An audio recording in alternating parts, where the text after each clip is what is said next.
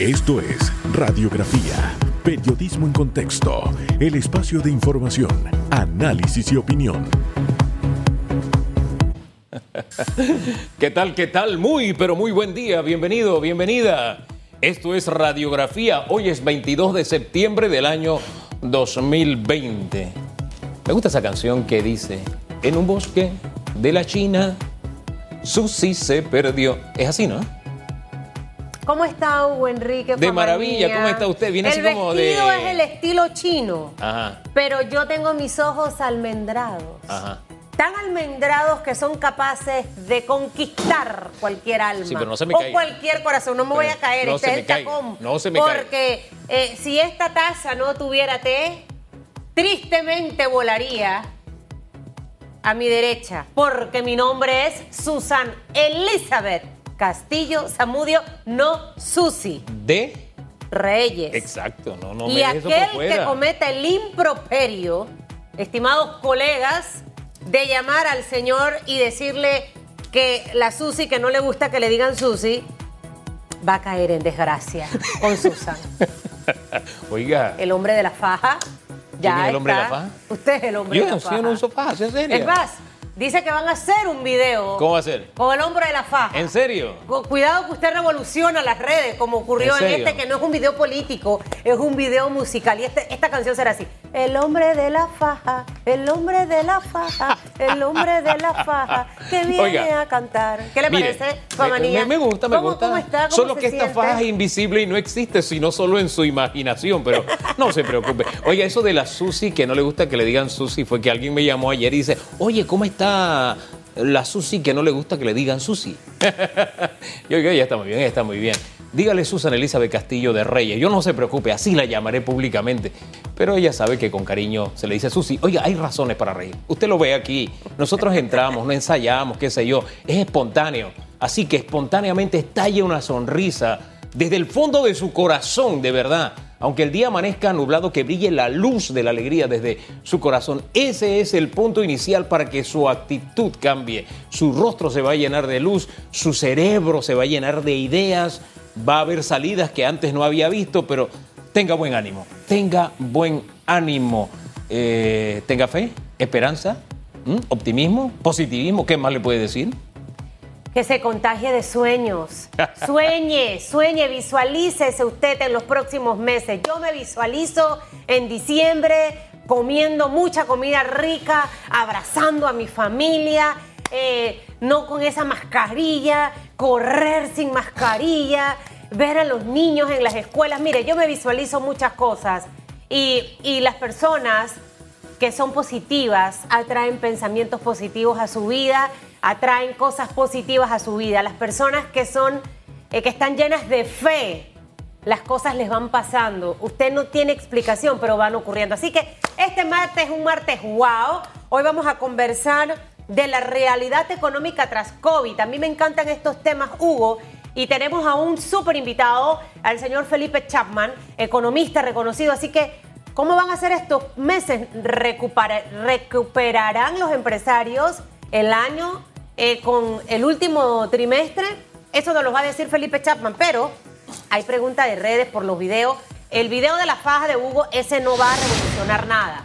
Pero hay otras cosas que sí han revolucionado. desde el fin de semana circulan un video, iba a decir peor que el otro, pero no le voy a poner calificativo. Mejor que usted se lo ponga. Desde este fin de semana han circulado videos donde figuras públicas violan, disculpe la redundan- redundancia, públicamente las normas de bioseguridad. Es más, lo cuelgan en las redes como para decirle al país, las estoy violando y qué. ¿Mm? ¿Usted qué piensa de, este, de estas acciones violatorias a las normas de bioseguridad que se producen en plena crisis sanitaria? ¿Qué deben hacer las autoridades? Estas personas lo hacen por desconocimiento o para decir, ¿sabes que Yo lo hago y qué? Como un reto a las autoridades o como una burla al resto de los ciudadanos. ¿Usted opine eh, eh, eh, o usted cree que eso está bien? También. Usted de pronto piensa, wow, ese comportamiento está muy bien. Usted opine usando el hashtag radiografía. Así es, buenos días Panamá 735. Gracias por vernos, por escucharnos en RPC Radio, en redes sociales. Vamos de inmediato con los titulares a las 7.35 minutos. Los titulares.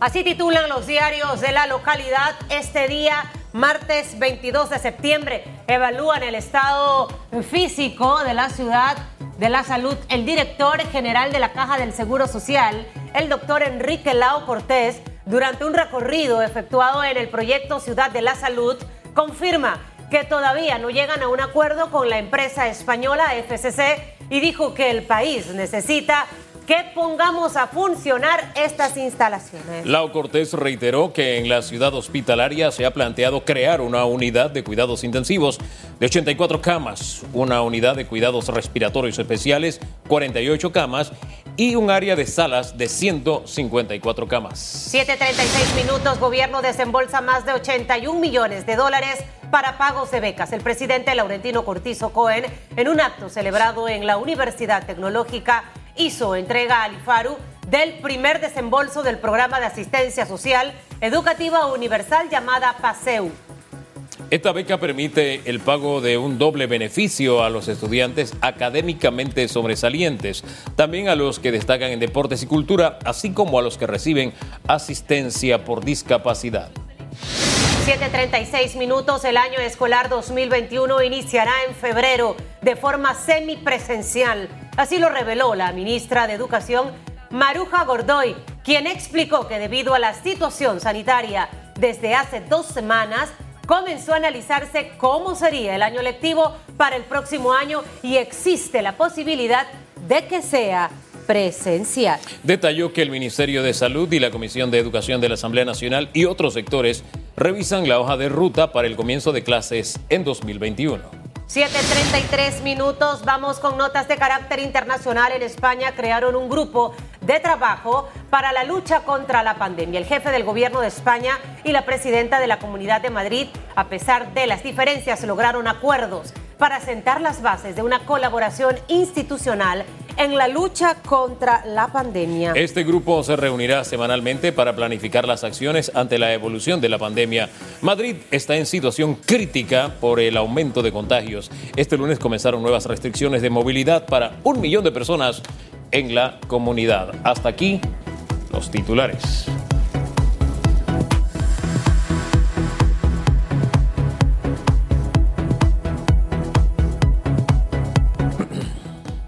Bien, ya avanzamos. Nuestro invitado, nuestro único invitado en radiografía este martes es Felipe Chapman. Él es economista y sí, vamos a mirar al futuro, pero el punto de partida es, es el presente. Don Felipe, ¿qué tal? Buen día. Muy buenos días, ¿cómo están ustedes? Muy, bien, con el deseo de saber qué radiografía tiene usted del momento actual, económicamente hablando, cómo está el país como el resto del mundo, atravesando una, una situación económica sumamente dura, difícil, inesperada. Eh, casualmente esta mañana, mientras eh, lo esperaba para iniciar el programa, leía titulares locales e internacionales eh, y, es impactante ver, por ejemplo, los, las anticipaciones de rebrotes del COVID en el Reino Unido, en Europa y, y muy probablemente en los Estados Unidos eh, en un proceso de reapertura, que es lo que principalmente en este momento eh, me preocupa, no es que ojalá tengamos éxito nosotros en este proceso de reapertura. Nosotros en Indesa eh, estamos tomando en consideración de que esa reapertura va a tener éxito, de forma tal que el último trimestre del año nos ayude en alguna medida a paliar la contracción económica que hemos tenido especialmente en el segundo y el tercer trimestre eh, de este año. Así que es lo, lo, que tenemos por delante son retos importantes.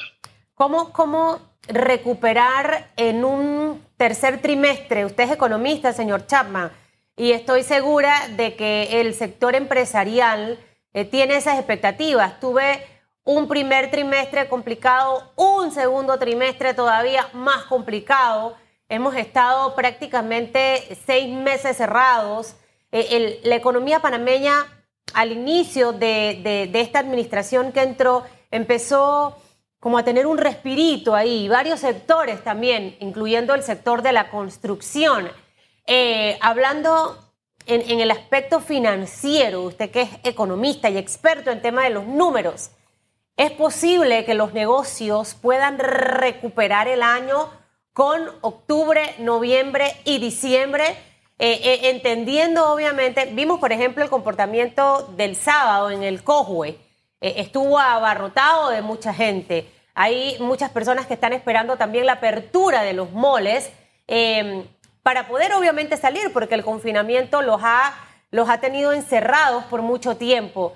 Pero ¿serán estos tres meses importantes? ¿Ayudarán a recuperar o qué, qué porcentaje de recuperación podrán experimentar las empresas panameñas, pequeñas, medianas y grandes? Eh, lamentablemente yo creo que no hay suficiente tiempo en el último trimestre del año eh, para llevarnos a territorio a números positivos. Eh, estamos frente a una contracción económica que amenaza con ser la segunda más grave que ha tenido el país en su historia y probablemente la primera después del año 88 o contra el año 88 que ha sido la más grave. Ese año la contracción fue de 13.8%. Si eh, no tenemos éxito en la apertura del último, eh, del último trimestre eh, del año. Yo lo pongo en, puedo dar una anécdota. Imaginémonos un partido de fútbol y que el partido fuese 12 a 1 y nos quedan escasamente 5 minutos. ¿Cuáles son las probabilidades de remontar el marcador en tan solo 5 eh, minutos eh, de tiempo? Es muy difícil. Lo que sí podemos hacer en esos 5 minutos es recortar esa ventaja eh, y de forma tal de que el marcador final sea menos malo. es decir, el primer trimestre del año tuvimos crecimiento, fue un leve crecimiento, un número positivo. El segundo trimestre cuyos datos no han salido pero si examinamos los datos mensuales a través del índice mensual de actividad económica, eh, que tiene una alta relación, una alta explicación del Producto Interno Bruto, eh, sin lugar a dudas nos explica o nos dice, nos permite anticipar que el segundo trimestre va a ser de una alta contracción, va a ser un resultado negativo, obviamente la economía completamente cerrada, el segundo trimestre igual de malo, eh, y ya estamos iniciando próximamente en el mes de octubre el último trimestre que podría empezar a cambiar esa tendencia. En la medida que tengamos éxito en la reapertura económica y para ese éxito, obviamente, y me remonto a lo que había comentado al inicio del programa, que no nos ocurra lo que muy probablemente se está anticipando que va a ocurrir, por ejemplo, en el Reino Unido, en varios países de Europa, incluyendo eh, España, donde están anticipando un incremento súbito eh, de contagios del COVID y no, no me sorprendería que tengan que regresar eh, a medidas drásticas de, de encerramiento y de disminución de la actividad económica. Esperemos que ese no sea el caso de Panamá, porque en efecto, en nuestras proyecciones estamos contando de que vamos a tener éxito y que los panameños vamos a poder, en alguna medida, seguir las recomendaciones científicas eh, de poder eh, vivir sin mayores traumas con eh, este, esta enfermedad, este, el COVID.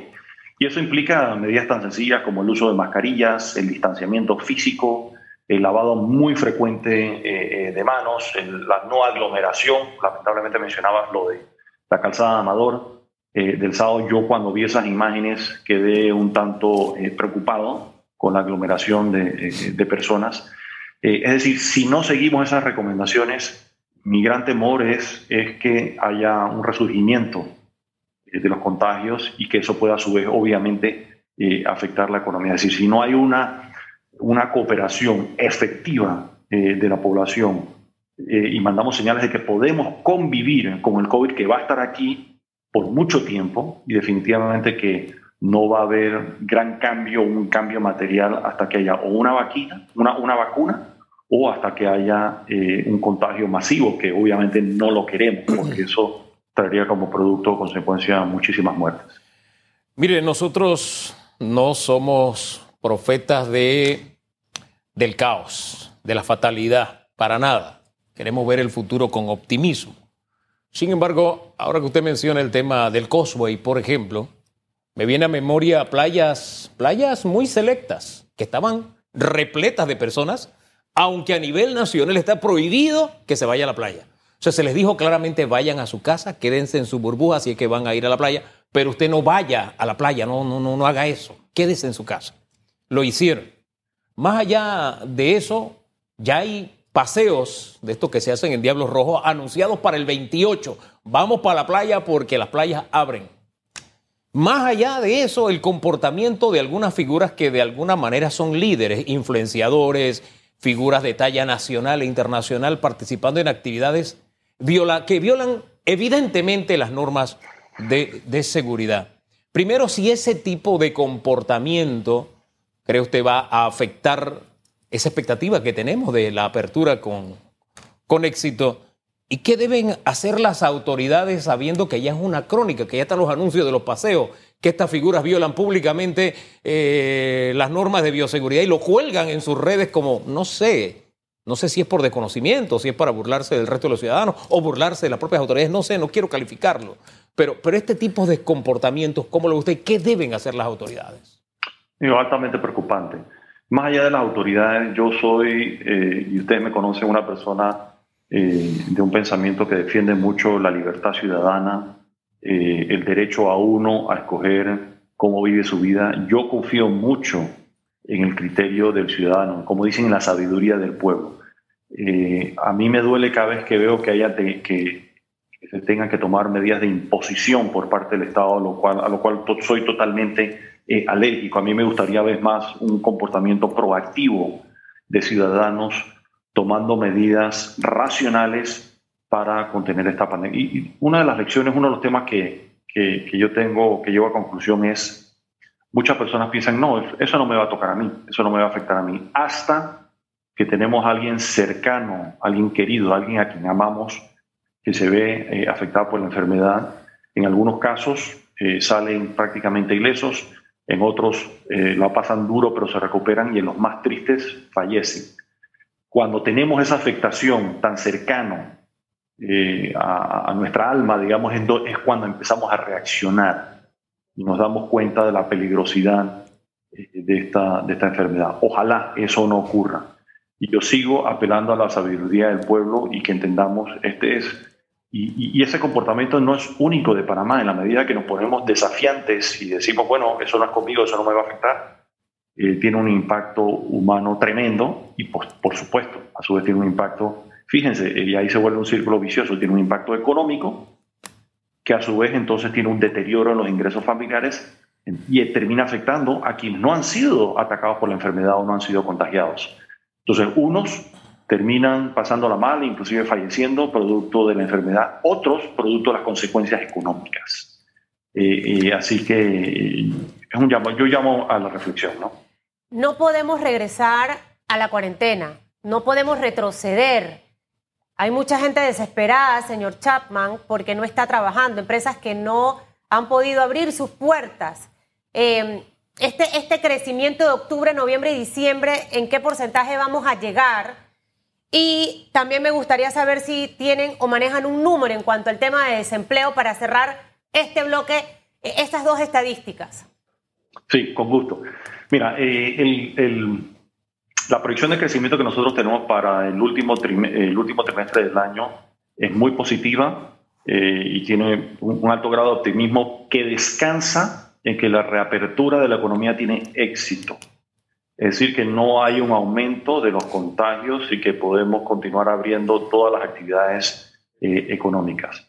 Eso nos debe llevar a empezar a reactivar los contratos de trabajo suspendidos, que son los, trabajos formales de la economía, que en un momento dado llegaron poco menos de 300.000 contratos suspendidos, que eso representa una parte importantísima de los contratos de trabajo eh, eh, del país. Para que eso empiece a retomar un grado de normalidad, se requiere que tengamos éxito en la reapertura. Para que tengamos éxito en la reapertura, no puede haber un aumento, un, aumento nuevamente, un rebrote de los contagios y eso va a depender muchísimo, no del gobierno, va a depender del comportamiento de todos nosotros, los ciudadanos.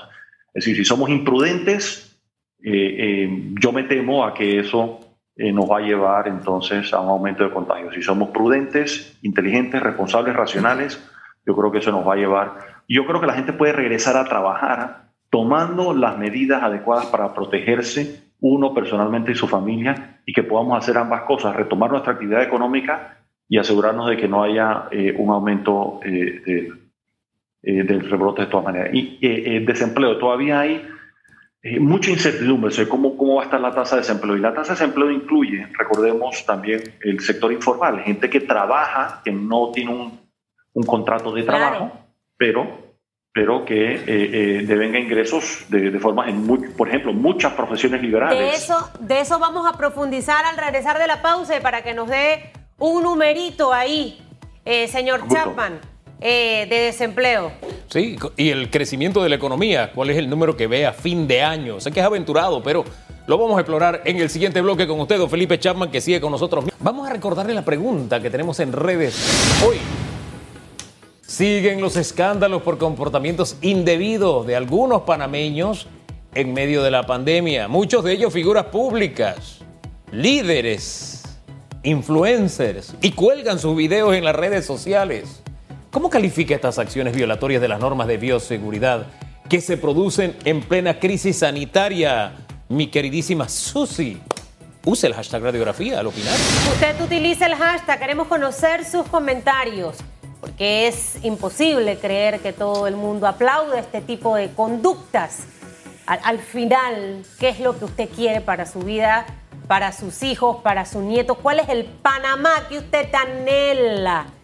Eh, tenemos que dejar de pensar en querer depender de los políticos, Hugo, y principalmente de los que son malos políticos, de los que hacen las cosas de una forma incorrecta. Hombre, añade el tema justicia. Hay algunos de los que aparecen en estos videos que tienen cuenta con la justicia o no le han rendido cuentas a la justicia y que a la justicia le han dicho estoy enfermo, pero aparecen en estos videos celebrando. Entonces, una autoridad que ha tomado como buenos esos dictámenes, ¿qué debe hacer? ¿Debe seguir de brazos cruzados que se burlen de ella? Se lo dejo hasta ahí, se lo dejo hasta ahí, porque de verdad hay tantos mensajes con estos videos que se lo dejo hasta ahí para que usted sea el que haga el análisis como ciudadano. Pausa, regresamos porque Felipe Chapman nos sigue acompañando. ¿Cuál será el crecimiento o decrecimiento de la economía este año? ¿Cómo vamos a cerrar? ¿Qué cifra estima Indesa luego de todo lo que hemos vivido con la pandemia? Y otros temas más con él en segundos.